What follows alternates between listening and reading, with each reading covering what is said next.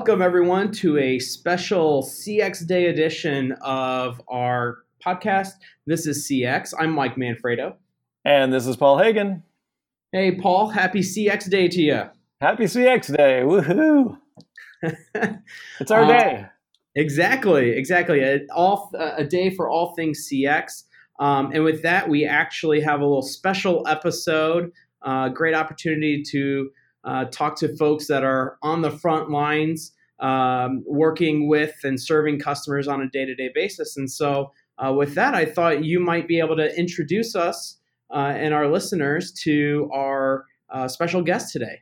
Yes, I am so, so excited to have Heidi Shelton, who's the Senior Director of UX at Sephora, uh, on the on the show with us today. Heidi, how are you? Welcome. Thanks for joining us. Hi, Paul. Hi, Mike. I am so excited to be talking with you, and I'm doing very well today. Excellent, excellent. Well, thank you so much for taking the time to to celebrate CX Day with us. And uh, as Mike said, we we uh, we're excited to have a practitioner. We talk a a lot about customer experience, but nothing like having someone on the front lines to uh, to tell us what it really is like uh, to pivot an organization and, uh, make it try to make it more customer centric and serve people better. So, um, hey, rather than me doing the disservice of uh, of going through your background, do you want to tell us a little bit of you know who you are and what you do and and how you got to where you are? Uh, how did you how did you get to your the position that you're in now?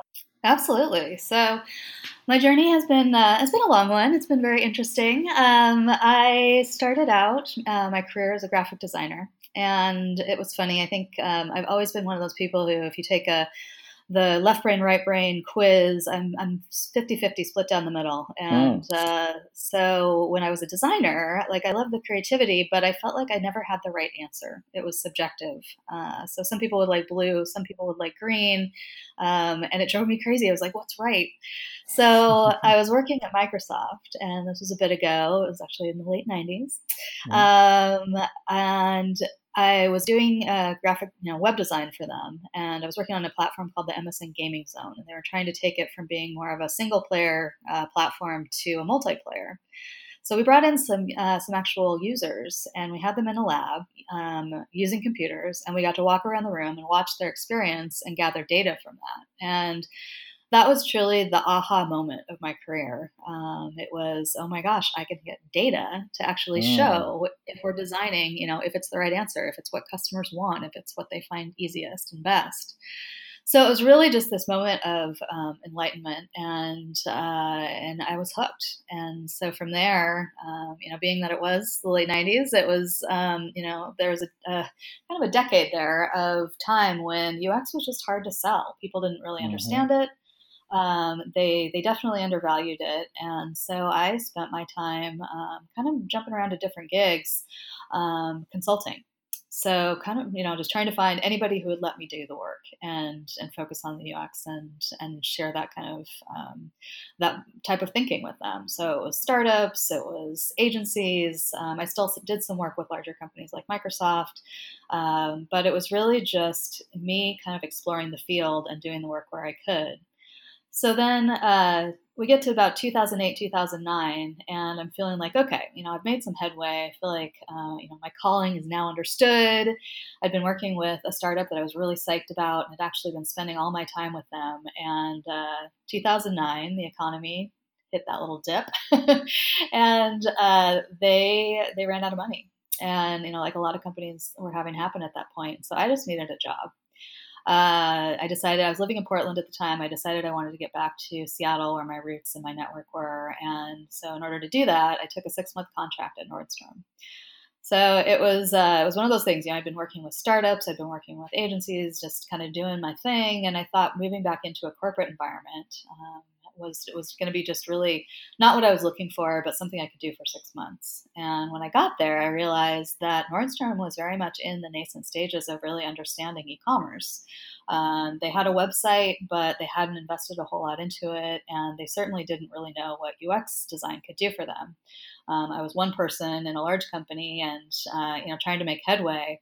Uh, but what I realized was this is actually an amazing opportunity to stick around with a company that is, you know, first and foremost known for their customer service, uh, and really to establish a UX discipline. So I spent the the following six years doing that.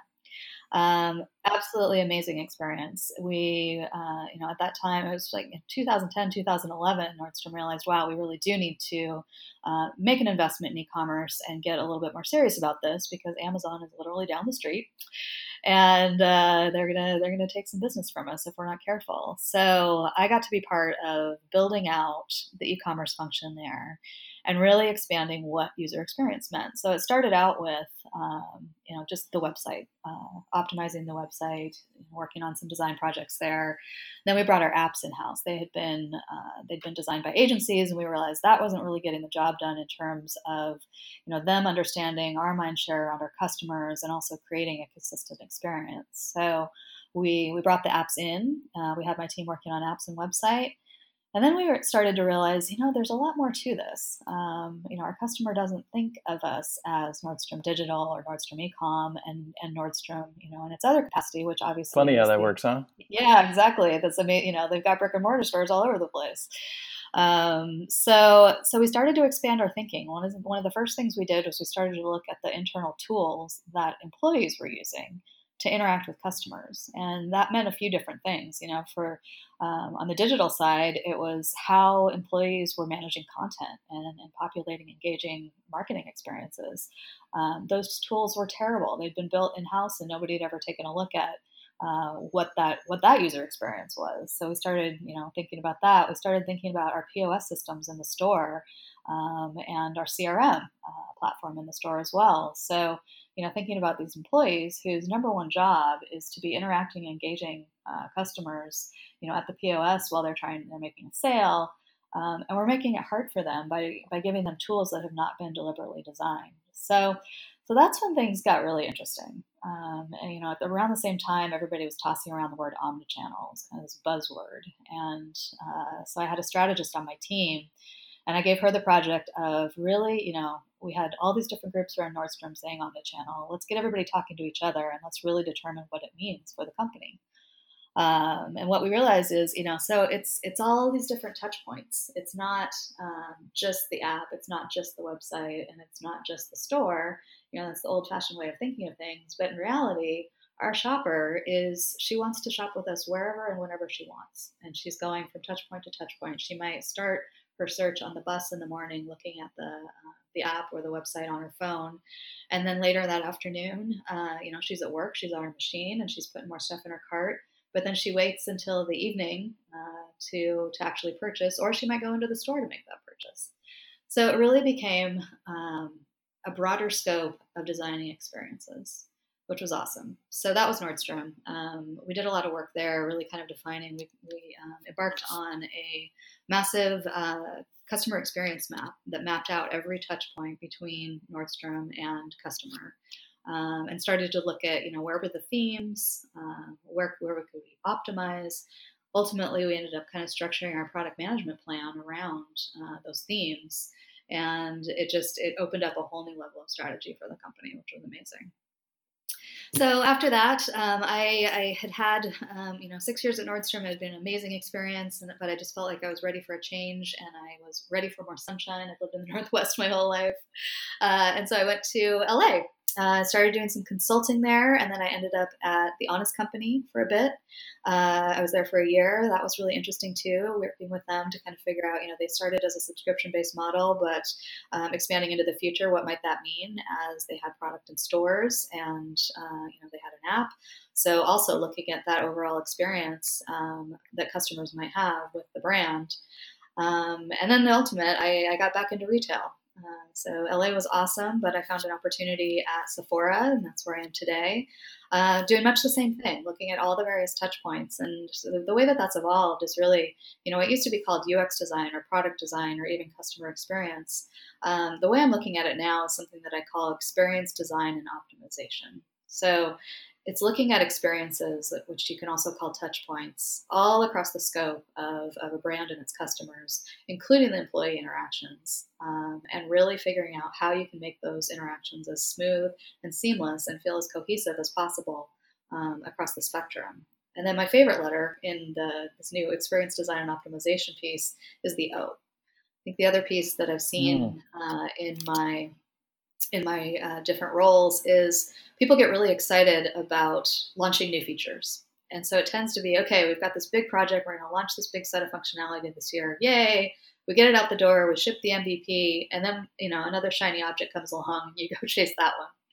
Different set of features, different. You know, it may touch what you just released, it may not, but very rarely are people going back to actually optimize what they've built. Um, and so that's mm. that's another build, build it and leave it exactly. and uh, and hope for the best. Exactly, yeah, and, and chase the new next thing. Um, so what I'm doing is really like just by you know renaming my team, um, I'm kind of forcing the acknowledgement that we don't just design, we actually also optimize. We go back and we look at the things that we've built and we try to make them better um, to make the whole the whole journey feel uh, like one seamless experience. Well, that's you know what's so interesting too. I mean, that was a, thanks for thanks for the background and that journey and, and what a what a journey it was. But you know, you've you've intentionally also changed almost the the you know UX clearly has a connotation for what it is, and you've changed that around and said no. What we don't do is user experience design. We do uh, experience design more broadly, and and the optimization on the on the backside of that. Yeah yeah, that's exactly right. And it's, you know, when you really you think about one of the things that I did love about Nordstrom and that they kind of instilled in me is they valued the, the folks who were interfacing with customers first and foremost. They they actually I don't know mm. if they do it anymore, but they had internally what they called the inverted pyramid. So if you think about uh, a normal um, organizational map. You know, there's the big guy at the top who uh, is kind of you know towering over the rest of the you know the folks in the organization. And as you get lower on the pyramid, there are more people. What Nordstrom did was they turned that on its head. On its head. So it was uh, the supporting team. You know, the presidents uh, were at the bottom of the pyramid, and what they called it was supporting the team Fabulous. that reported to them. So all of us, you know, it was ingrained in all of us that we were actually supporting our teams as leaders um, with the thought being that the higher up in the pyramid they were, the closer they were to customers, and we wanted to make sure that they had what they needed to uh, to close the deal, to have great you know interactions with their customers and form those relationships. Uh, so when you think about you know how how to take that one step further and really define what is the employee's experience you know not only in how they engage with customers but also how they engage at work you know are we supporting them to do the best thing for the customer or you know, are we are we making it hard by giving them tools that don't work? Are we, uh, you know, making them work too long of hours even? You know, so it kind of gets into the overall um, organizational design. You know, what's the culture that you're establishing to make sure that customers feel uh, taken care of because the employees are psyched to be working for you and uh, and imparting your brand, if you will, uh, through those through those interactions. Gosh, when you talked about the uh, in, inverted pyramid, I thought to myself, what a culture change that is. Um, you know, and and in any organization that's trying to become customer centric, having their you know thinking about how do how would how would they invert that pyramid? What what you know? Can you give our audience maybe some some some thoughts around what the that leadership did um, you know uh, sort of on a tangible basis to kind of demonstrate and role model you know being at the service of the the people who are actually interacting with with customers. Yeah yeah absolutely. You know i think a lot of it was um, it, you know it just it's hard to put your finger on it. Was just it was in the culture. I think even by by token mm. of um, and this was a hard one for me you know i'd managed teams before and, and when i became a manager at Nordstrom the, uh, the verbatim was you know i support my team rather than managing leading directing um, and that was something that was mm-hmm. just inherent like you know i support this team i support you know these folks um, and and so yeah yeah it's just you know Power it's a factor words. in wow. the culture when you're hearing it every day day in and day out um, and it, I think by, you know, by making that common terminology, it just, it kind of, um, it's almost a forcing function. It's like, okay, well, what does it mean to support someone? Well, it means you're having regular one-on-ones with them to check in and make sure that, you know, they have what they need to do their jobs and they feel challenged. They're, they feel like they're growing in their career. Um, and, and also at the end of the day, they have what they need to do their job. And, and that's something that, you know, it's, yeah. it's interesting in all the place, different places that I've worked. Um, I, you know, in, in, conversations I've had, I think that sometimes people can undervalue um, the, you know, just taking care of their employees to make sure that yep. they can do their jobs. Do they have the education? Do they have the right software? Um, you know, it's these things that, yeah. It's a, you know, that's That's interesting because you, as you were as you were going through your st- story and you know your pivot to to CX, you started talking about employees and the tools that they use, the CRM platform, um, the intentional design of those tools in there. You know, and you know, I think we've heard.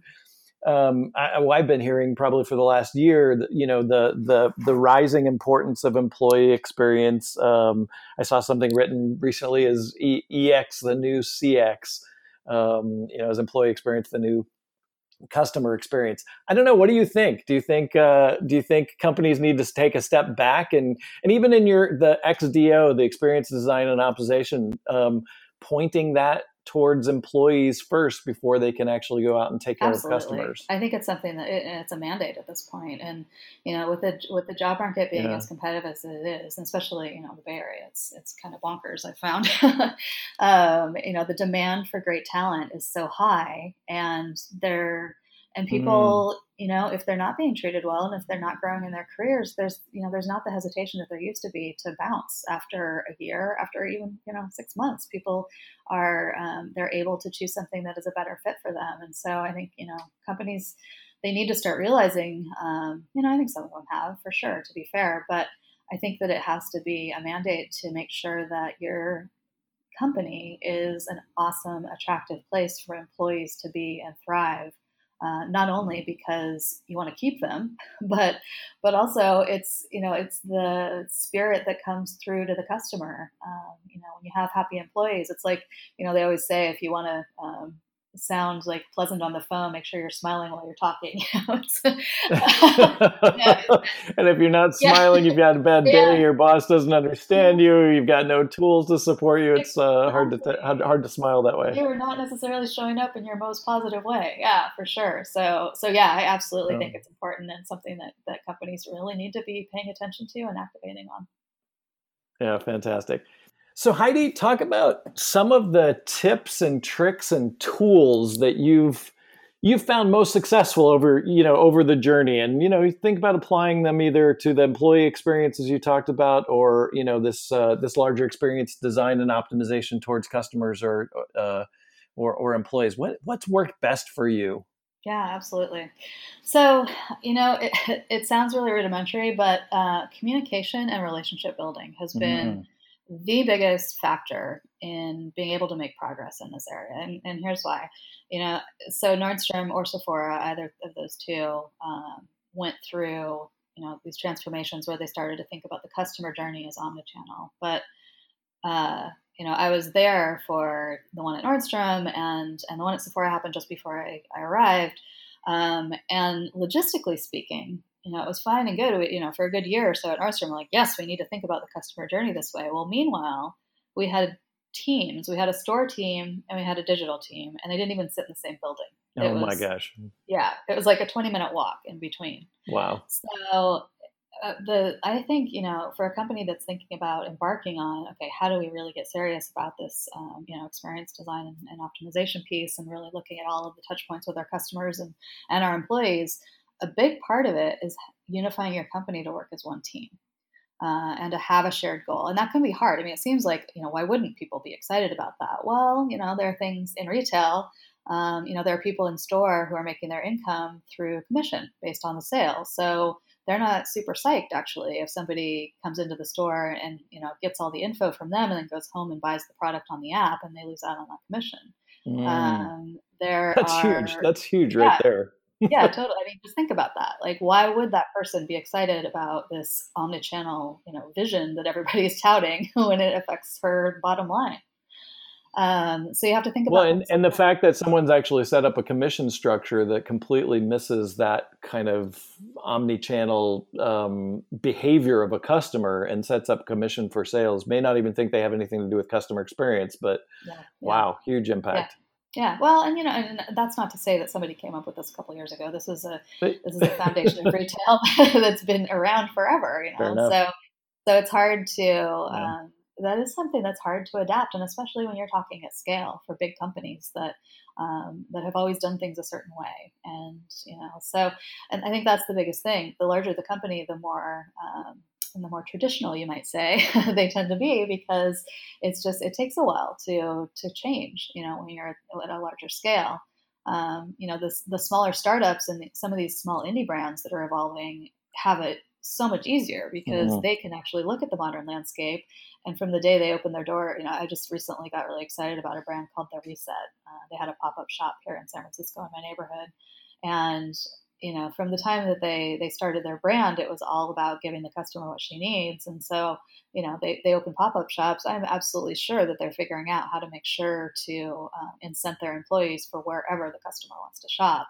Yeah, but right. you know, you look at a company that's been around a while. That's just not not as easy as it sounds. So. Um, so there's that, and then there's also internally there's some you know there's some territory stuff. It's people get used to working in a certain way, and, you know, for instance, if they if one part of the organization has been working in waterfall for a really long time and that was fine because they're only making updates to backend systems every so often, all of a sudden it's saying, well, we need to update your backend systems to enable our employee experiences, to enable our customer experiences. So we need you to be more agile it's it you know again this is this sounds like oh yeah that sounds great but when you think about the logistics of changing people's mindset uh, let alone their training and, and, understanding of how how to work um, it, it, becomes complicated. So so the way that uh, that I went about this and and really you know coached my team while I was at Nordstrom was we're in we're kind of in a centralized position where we are 100% about the customer. And so what we can do is actually we have everybody coming to us to talk about you know uh, the needs of their particular software or whatever they're building we can facilitate conversations but we also should be thought leaders um, in terms of you know kind of bringing the conversation around. When you're talking to somebody who is like oh my gosh my job i need to you know my team doesn't know how to work um, you know in this particular way how am i going to educate them? Kind of being the sounding board and like you know let us help you with that. Uh, you know back to mm. the piece around employee experience um, how can we, you know, we've got design tools, we've got stuff that we use to, to wireframe and map out user flows. Let's talk about workflows. Um, and and let's make sure that you know we're doing this as a workshop with with key members of your team so they feel like they're part of it. It's not just we're creating a new process and handing it down. Um, in order to people get people really engaged and excited about it, you have to bring them along for the journey. So so communication goes a long way and, and being patient and understanding and um, and having a lot of empathy which is you know a key factor in um, that all of us you know as, as experienced designers whether you call yourself a ux designer a product designer whatever it is empathy is a key factor and and that goes a long way internally. Too. I think that's a really important point. You know, this no, we we always talk about having empathy for for for customers and and expecting employees to have empathy for customers, but the notion of having empathy for our fellow employees and and intentionally designing and coaching and and and and almost scaffolding with our with the the partners internally to help them through some of the sort of the organizational changes that you know that's a kind of a pro- profound thought because I, I, I hear more often than not from customer experience leaders, you know, literally pulling out your hair and and you know why don't people get this stuff? you know, yeah. this is yeah. so basic, you yeah. know. Um, but yeah, but maybe it requires a little patience and empathy there. It does absolutely, and it's easy to think that way, especially when you you know you're you're in a uh, meeting room with you know other leaders and they're all like oh yeah we can get this done well you know you, you just um, i think you tend to minimize the trickle down effect that may or may not happen once those leaders leave the room so yeah. again, you know, like I mentioned earlier, it's really being thoughtful around what employees need to do their job and making sure they have it. And part of that is the proper tools and training, but part of it is empathy. It's, you know, I get it that you've been doing something a certain way for the past you know, it could be 20 years for some people who've stayed with the company for a long time. But even if it's three years, five years, one year, you know, six months, change is something that isn't easy for everybody. And um, and the only way you can't beat it out of them you have to you have to encourage and be patient and um, and just bring them along for the ride. And that's that's the only way to get it done yeah, you know, it strikes me. So, you know, thinking about just changing out a CRM platform, asking someone to tweet, you know, more differently, asking them to do something. Yeah. You know, changes can happen at all sorts of levels, and those changes are, can be dramatically difficult, even for those of us who think we change pretty easily. Yeah. Uh, uh, it, it uh, you know, uh, people become accustomed to what they do and are efficient, and are judged by those that kinds of things. So, yeah. um, fantastic piece of advice. Well, Heidi, we are running out of time. It was a pleasure. I feel like we I could have stay, stayed another hour chatting with you about your experiences. Uh, you're going to be at CXPA uh, day in San Francisco talking tonight. Super looking forward to having you there. Um, thank you so much for joining us uh, uh, today. It was and happy pleasure. CX Day to you. Happy CX Day to you guys. I really enjoyed it. Thank you. All right. Take care, Heidi. All right. You too. Bye.